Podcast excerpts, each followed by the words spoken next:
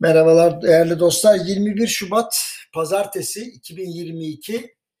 Geçen hafta biliyorsunuz Merkez Bankası kararını açıkladı. Faizleri sabit tuttu.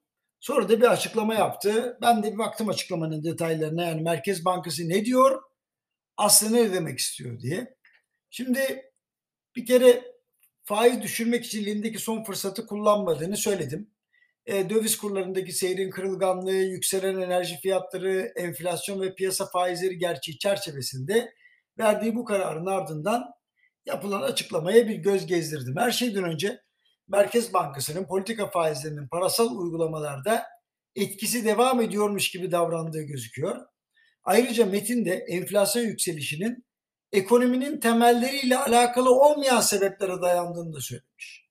Yani Hazine ve Maliye Bakanı Sayın Nebati'nin Londra'da yabancı yatırımcılara söylediği enflasyon sizlerin anlayamayacağı kültürel sebeplerden kaynaklanıyor cümlesi güçlendirilmiş. Bilmiyorum yorumu size bırakıyorum. Bundan başka 2022'de cari fazla vereceğimiz iddia edilmiş. Yani cari açıktaki yapısal durum böyle bir gelişmenin ancak ve ancak büyümenin yavaşlaması sayesinde ortaya çıkabileceğini gösteriyor. Yani ancak enerji fiyatları dolu dizgin artmaya devam ederse bu beklentinin yavaşlayan büyümeye rağmen gerçekleşmesi zorlaşır.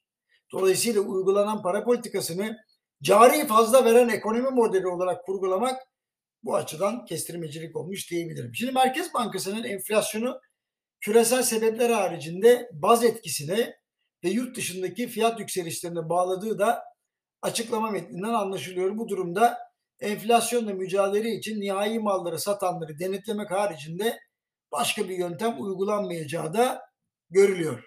Yurt dışındaki fiyatların düşmesini ve baz etkisinin azalmasını bekleyeceğiz. Allah sabrı versin.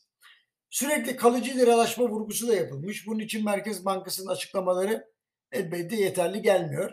Politika faizlerini düşürüp burada tutmak, swap imkanlarıyla oluşmuş rezervlerden satılarak dövizi sakinleştirmek, piyasa faizlerinin yükselişine ses çıkarmamak kalıcı liralaşma hedefini zorlar nitelikte söyleyeyim. Ha tekrar etmekte fayda var. Merkez Bankası'nın bu seferlik pas geçmesi Mart ayındaki FED toplantısına kadar durumu idare etmesini sağlayabilir ama kalıcı çözüm olamaz. İster istemez politika faizlerinin yükseleceğini görebiliyoruz. Politika faizlerinin yükselmesi aslında piyasa faizlerinin de düşmesi sonucunu yaratır ama bu yükselişin yani anlamlı hale gelmeye kadar devam etmesi gerekiyor. Yani politika faizlerini anlamlı olmaktan çıkaran halden değil anlamlı hale getiren hale gitmemiz gerekiyor. Efendim hepinize iyi bir hafta diliyorum. Allah yardımcımız olsun.